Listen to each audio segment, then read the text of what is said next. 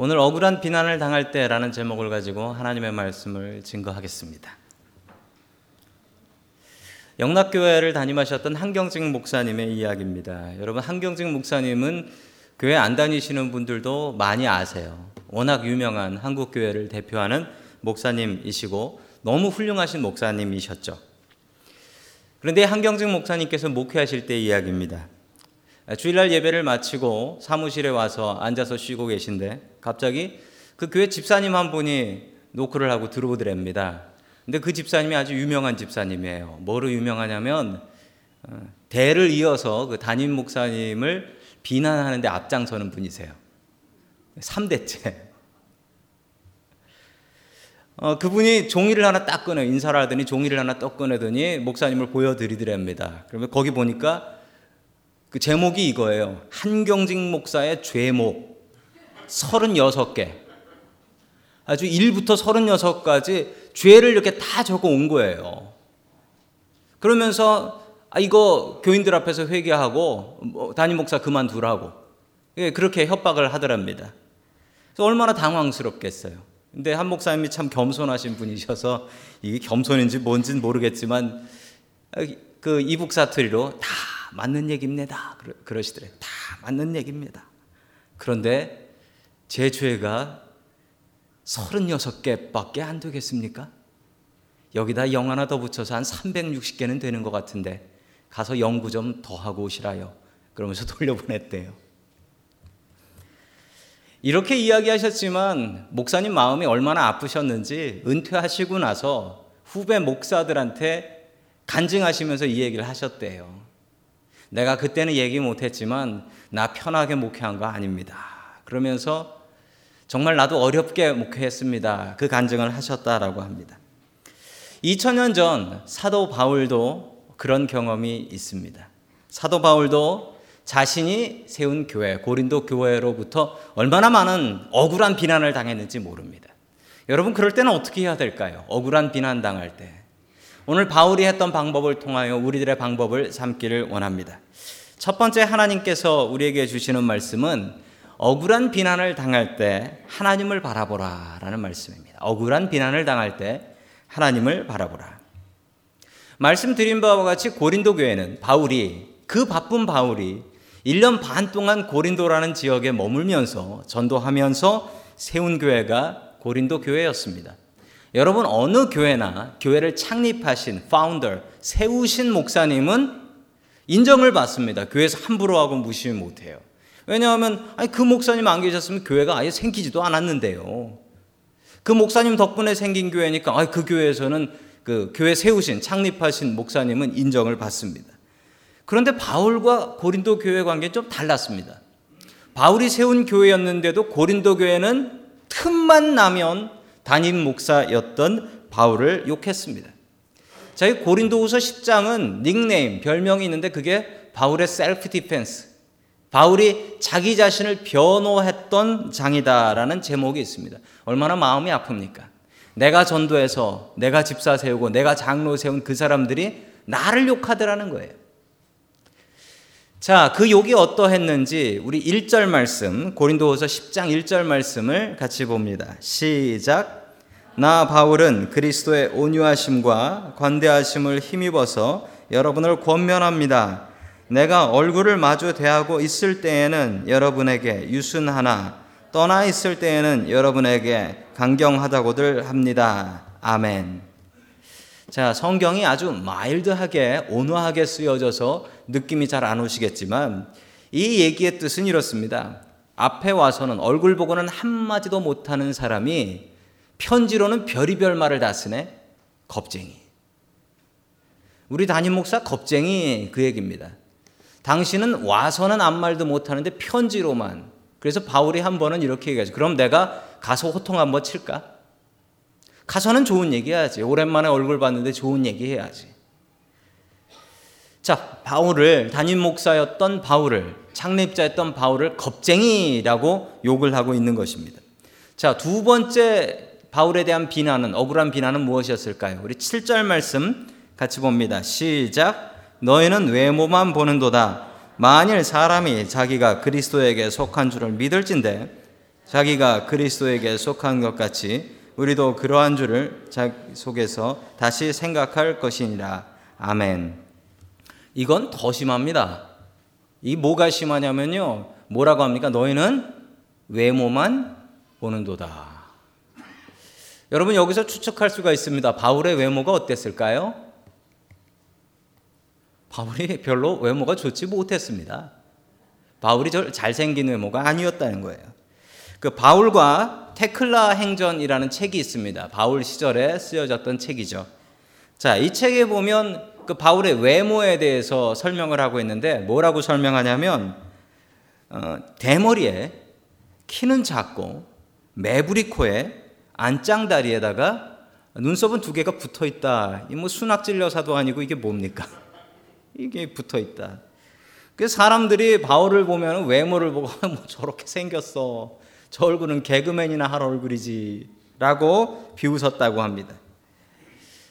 자, 어느 아버지와 아들의 이야기입니다. 아들이 좋아하는 여학생이 있는데 이 아들이 너무 부끄러워가지고 가서 고백을 못 하는 거예요. 아, 좋아한다고 얘기를 하고 싶은데 얘기를 못 하는 거예요. 하도 답답해가지고 아버지가 자기 아들을 불러다 놓고 이렇게 얘기했습니다. 아들아, 용기를 내서 고백을 해라. 용기 있는 자만이 미인을 차지할 수 있다. 그 영어 속담도 있잖아요. No one but the brave deserve the fair라는 속담도 있습니다. 자, 그 얘기를 딱 하니까 아들이 한숨을 푹 쉬면서 뭐라고 얘기했을까요? 아버지는 참 용기가 없으셨나 보네요. 이해가 되십니까? 어, 못생긴 엄마인가 봐요. 여러분, 제가 얼마나 용기 있는 사람인지 여러분 아시겠죠? 웃음의 의미가 뭔지 모르겠네.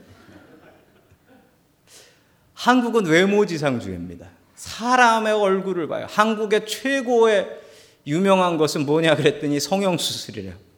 한국 여자 얼굴은 그냥 그 얼굴이 아니래. 요즘은 남자도 그렇대요.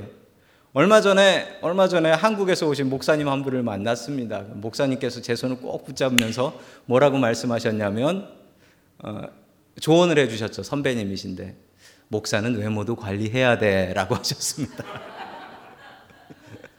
야, 이 한국에서 오신 분들은 다 다르구나라고 제가 깨달아 알았습니다. 바울에 대한 욕이 그거였습니다. 아니 목사가 목사가 말씀 잘 전하고 능력 있으면 된 건데 교인들이 뭐라고요? 그냥 우리 담임 목사 못생겼어. 혹시 찔리시는 분 계세요? 자, 못생겼어 라고 얘기를 했다는 거죠. 바울이 그래서 하는 얘기가 너희들은 외모만 본다. 목회자도 외모만 본다. 외모만 봐서는 안 된다. 그 속이 중요하지 외모가 뭐 중요하냐라고 이야기를 하고 있습니다. 자, 계속해서 세 번째 억울한 비난. 우리 10절 말씀 같이 봅니다. 시작. 바울의 편지는 무게가 있고 힘이 있지만 직접 대할 때는 그는 약하고 말주변도 변변치 못하다 하고 말하는 사람들이 있습니다. 아멘. 예, 이렇게 따옴표로 들은 얘기를 이야기하고 있습니다. 아유, 기가 막힌 얘기죠. 이건 정말 치명적입니다. 그 목사 못생겼다. 뭐 그 얘기는 참을 수 있어요. 근데 여러분 정말 못 참을 이야기가 목사 설교 못한다. 이거 못 참는 얘기인데 교인들 입에서 나오는 얘기가 바울은 차라리 편지로 설교를 하는 게 낫겠어. 이 뭐 만나서 설교하면 그 변변치가 못해서 이 들을 얘기가 없어. 글 잘 쓰는 사람이 있고 설교 잘하는 사람이 있나 봅니다. 글 잘 쓰는 사람이 있고 다른가 봐요. 바울이 글을 그래서 많이 쓴 것 같습니다. 그리고 바울이 설교를 못했다라는 증거는 성경에 여러 군데에 나옵니다.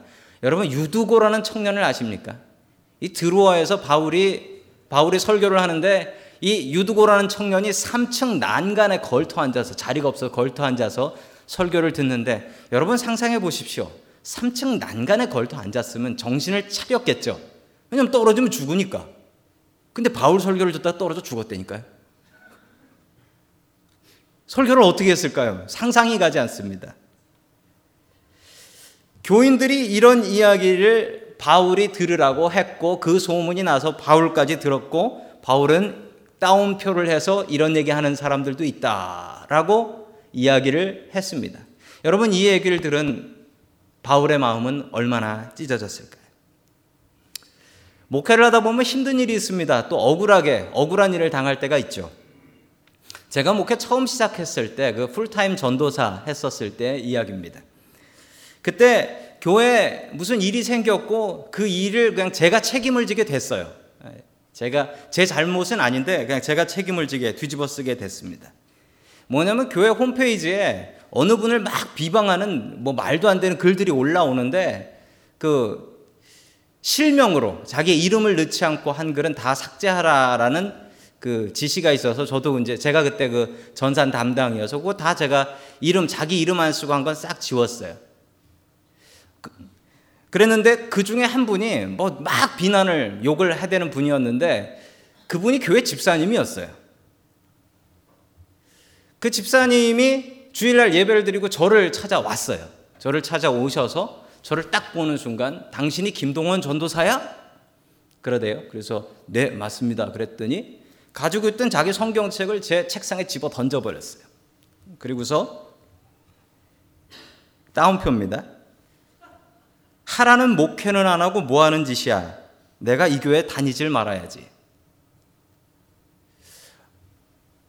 주일날 제 사무실에서 제 책상 앞에서 벌어진 일이었습니다.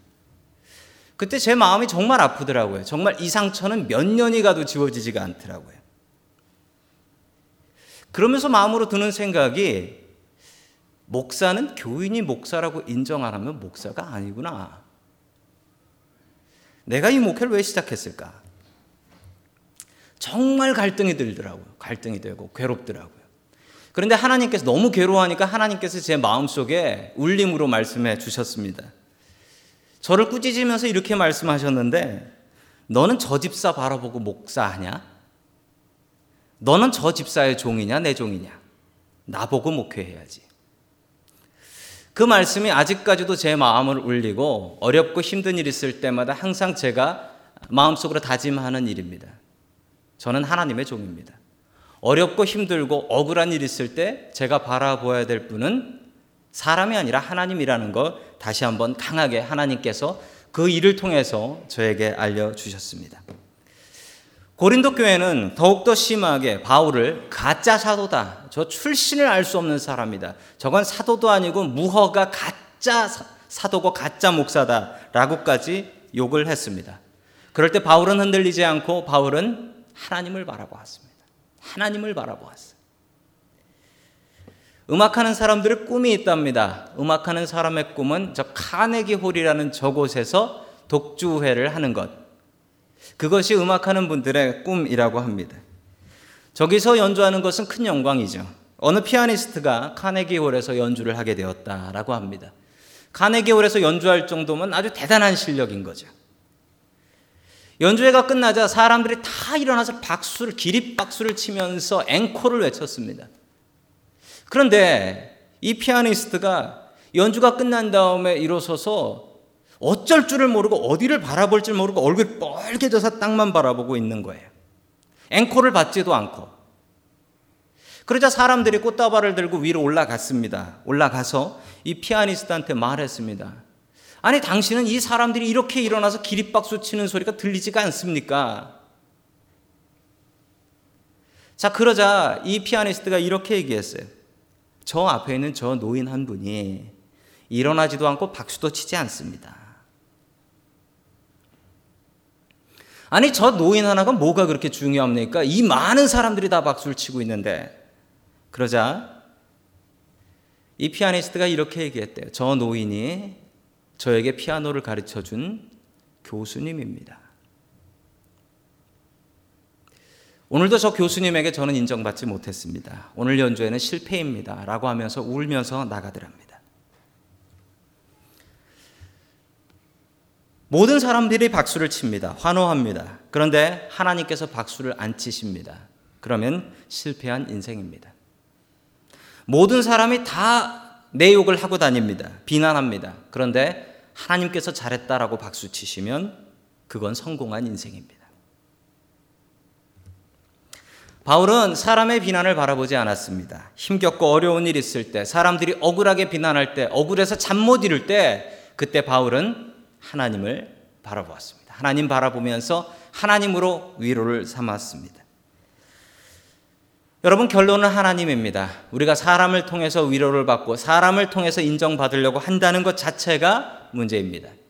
괴롭고 어려운 일, 억울하게 고통당할 때 여러분이 바라보아야 될 분은 하나님이십니다. 하나님 바라보면서 우리의 참된 위로를 삼을 수 있는 저와 여러분 될 수 있기를 주님의 이름으로 간절히 축원합니다. 아멘. 두 번째 하나님께서 우리에게 주시는 말씀은 주님을 자랑하며 살아야 한다라는 말씀입니다. 주님을 자랑하며 살아야 한다. 이 고린도 교회는 자랑이 많은 교회였습니다. 얼마나 자랑이 많았냐면 이 방언 기도를 하는 사람들이 자랑하고 싶어서 자랑하고 싶어서 예배 때 막 방언 기도를 해서 예배가 방해됐다. 그 정도로. 또 예언하는 사람들이 얼마나 예언하는 것을 자랑하고 싶었냐면 예배 도중에 예배 도중에 뻘떡 일어나서 예언을 하는 거예요. 예배 방해를 하면서. 자랑하기를 좋아했던 교회였습니다. 심지어는요. 고린도전서 13장 그 사랑장이라고 하죠. 그 사랑장 4절에 보면 사랑은 자랑하지 않으며 여러분 자랑하면은 내 마음은 뿌듯해질지 모르지만 다른 사람 마음은 푹 기가 죽습니다. 그게 자랑이에요. 고린도 교회는 자랑을 많이 하는 교회였습니다. 심지어 이런 일도 자랑했어요. 우리 고린도 전서 1장 14절부터 15절 말씀 같이 봅니다. 시작. 내가 여러분 가운데서 그리스보와 가이오 밖에는 아무에게도 세례를 준 일이 없음을 하나님께 감사드립니다. 그러므로 아무도 나의 이름으로 세례를 받았다고 말하지 못할 것입니다. 아멘. 고린도 교인들이 뭘 자랑하고 다녔냐면 나는 이래봬도 우리 담임 목사였던 바울에게 세례를 받은 사람이다. 이걸 자랑하고 다녔던. 넌 누구한테 받았냐?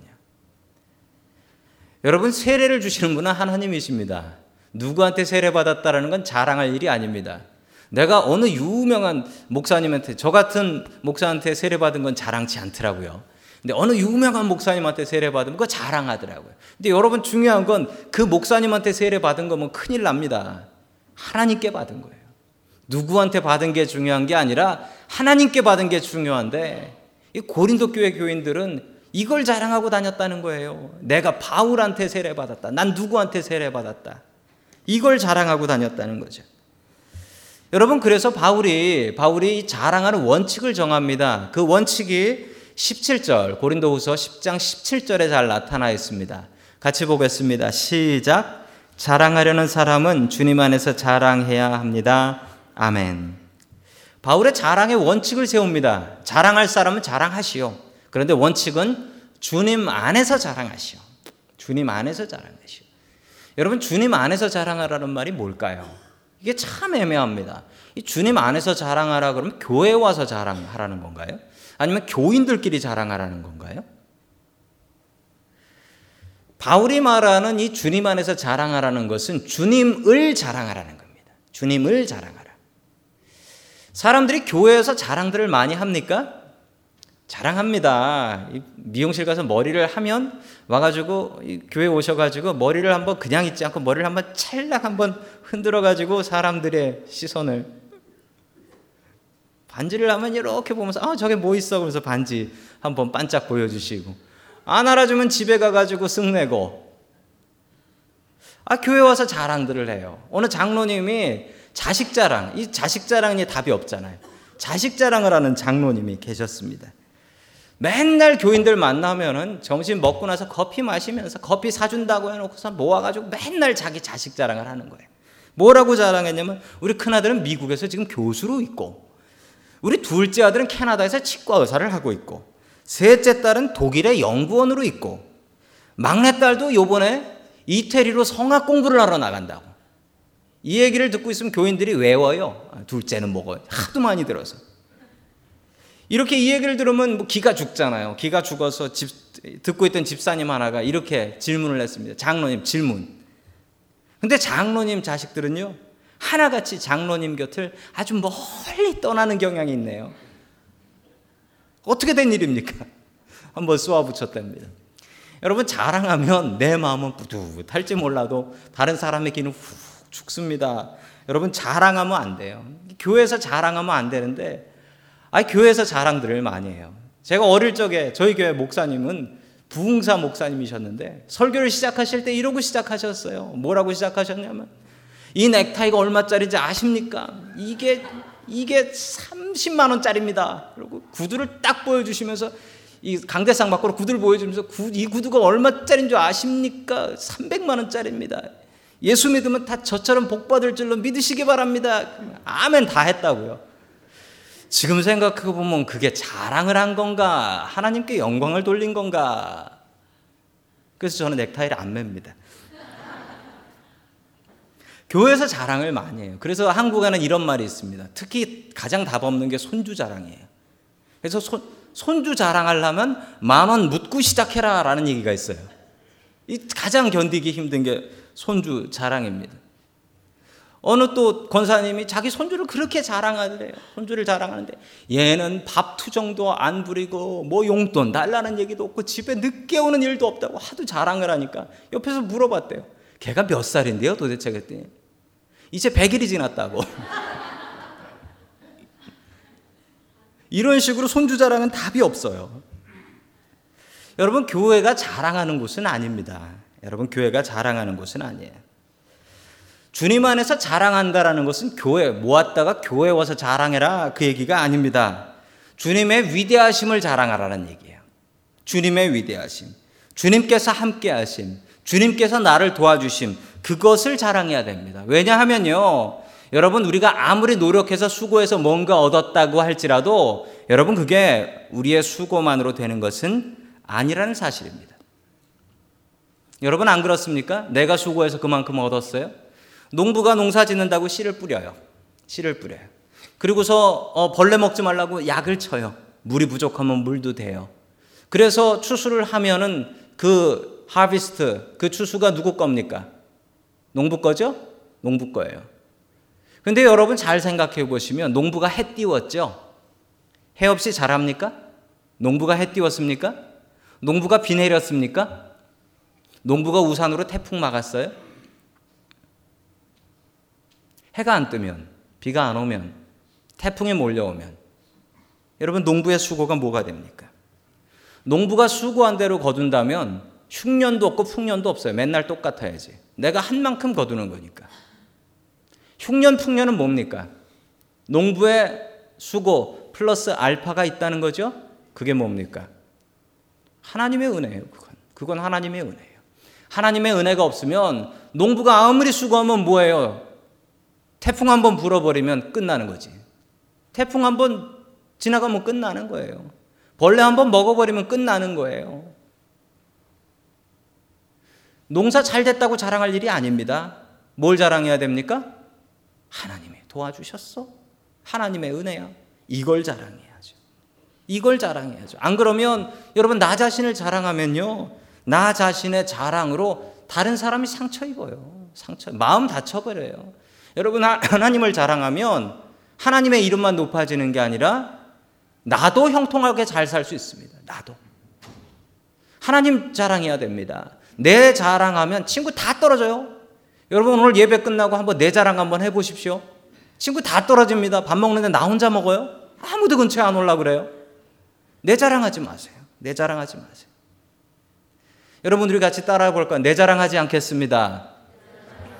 하나님을 자랑하겠습니다. 아멘. 아멘입니다. 여러분 아멘이에요. 제가 저희 교회에서 담임 목회를 한 지 8년이 넘었습니다. 8년이 넘었어요.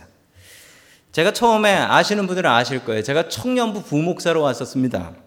어떻게 제가 청년부 부목사로 오게 됐냐면 미국에 와서 이제 공부하러 왔죠. 공부하러 와서 차 한 대 산다고 지금 타고 다니는 차 있습니다. 그 차를 사가지고 그냥 새 차 같이 너무 중고차인데 너무 아껴가면서 그 주차장에서 차를 닦고 있었어요. 차를 닦고 있었는데 지나가는 선배님이 한 분 계셨습니다. 그 선배님이 저에게 뭐라고 말씀하셨냐면 어, 은혜 장로교회 참 좋은 교회니까 그 교회 청년부 부목사 뽑으니까 거기 한번 apply 해보셔라고 하고 가셨습니다. 어, 제가 그 목사님을 믿는 분이었고 훌륭한 분이었고 그랬기 때문에 제가 저희 교회 apply 해서 부목사로 왔다가 지금 담임 목사로 있는 겁니다. 곰곰이 생각해 보면 8년 참 하나님의 은혜로 지내긴 했지만 그래도 나니까 이런 생각이 제 마음에 왜 없겠어요? 저도 사람인데 있죠. 그런데 다시 한번 곰곰이 생각해 보니까 세상에 저 같은 목사 흔합니다. 아니요, 저보다 더 훌륭한 목사님도 너무너무 많습니다. 잘 생각해 보니까 제가 한 대로 거둔 게 아니라 하나님의 은혜가 아니었다면, 제가 그때 차 안 닦았다면, 그리고 그분이 한번 apply 해봐 라고 이야기하지 않으셨다면, 저는 어떻게 살고 있을까요? 어디서 무엇을 하고 있을까요? 생각해 보면, 나 자신을 자랑해야 될 것이 아니라 하나님을 자랑해야 됩니다. 하나님을 자랑. 하나님의 은혜지 이게 내가 한 대로 거두는 게 아니라는 거예요. 내가 한 대로. 하나님의 은혜입니다. 그래서 바울은 이야기합니다. 나 자신을 자랑하지 말라. 하나님을 자랑하라. 하나님을 자랑하라. 자랑할 사람은 주님 안에서 자랑하라. 주님을 자랑하라는 거예요. 주님의 은혜, 주님께서 나와 함께 하심, 나를 지켜 주심 그걸 자랑해야 됩니다. 한국에서 축구 제일 잘하는 선수가 누굴까요? 한국 국내 K리그라고 하죠. 그 K리그에서 가장 축구를 잘하는 선수는 이 선수입니다. 이 김신욱이라는 선수예요. 김신욱이라는 선수인데 어, 이 선수는 특징이 있습니다. 이 요번에 K리그에서 제일 잘한 선수로 뽑혔는데요. 이 선수가 키가요 196cm예요. 6.4 이게 농구 선수 키지 축구 선수 같지는 않습니다. 원래는 이 선수가 울산 현대라는 팀의 수비수였습니다. 수비수. 그런데 이 선수가 공격수가 됐어요. 왜 공격수가 됐냐면 공격할 사람이 부족해서 감독이 너 키 크니까 공격해봐. 그렇게 키워줬대요. 그 김호곤 감독님이라는 분이 이 선수를 불러서 너 이제부터 공격해라. 여러분 이게 말이 안 되는 거예요. 수비하던 선수가 공격하는 것은 이게 완전히 다른 거예요. 같은 축구지만 완전히 다른 건데 이 선수는 어렸을 적부터 계속 수비만 하던 선수였는데 이 선수를 공격하라는 게 말이 안 되죠. 그런데 이 선수 안에 이 공격하는 재능이 있었던 거예요. 2013년 올해 최고의 선수로 뽑혔습니다. 최고의 선수로 뽑혀서 상 받으러 나가는데 아나운서가 이렇게 얘기했어요. 시간 넉넉하게 드릴 테니까 시간 넉넉하게 드릴 테니까 마음껏 하고 싶은 얘기 하세요. 라고 얘기를 했더니 이 선수가 제일 먼저 한 얘기가 뭐냐면 저는 하나님께 속한 축구 선수입니다. 이러고서 감독님께 감사하고 뭐 이런 얘기를 했어요. 마지막으로 지금 이 순간 생각나는 사람이 누가 있습니까? 라고 했더니 하나님이요. 그렇게 얘기하고 내려갔습니다. 제가 그 인터뷰를 보고 참 감동이 됐습니다. 그 인터뷰를 보고 참 감동이 되더라고요. 이 선수는 자기의 자리에서 하나님을 자랑했습니다. 내가 키 크니까, 내가 좀 잘하니까 이걸 뽐낸 게 아니라 가장 높은 그 자리에서 하나님을 자랑하고 내려왔습니다. 내가 잘해서 여기까지 온 게 아니라는 거죠. 하나님께서 안 도와주셨으면 나는 골 한 골도 못 넣는 수비수. 그런데 하나님께서 지켜주시니 공격수. 하나님께서 지켜주시지 않으셨다면 이런 영광은 나에게 없었을 것입니다. 하나님을 자랑했습니다. 여러분, 바울은 하나님을 자랑합니다. 하나님을 자랑하고 하나님의 은혜를 증거하며 살았습니다. 나 자신이 좀 배웠지, 나 자신이 좀 잘났지, 이 교만은 다 내려놓았습니다. 여러분, 나 자신을 자랑하려는 그 교만을 내려놓고 어디 가나 하나님 자랑하고 하나님 믿으니까 얼마나 좋은지 몰라요. 하나님의 은혜를 증거하는 저와 여러분 될 수 있기를 주님의 이름으로 간절히 축원합니다.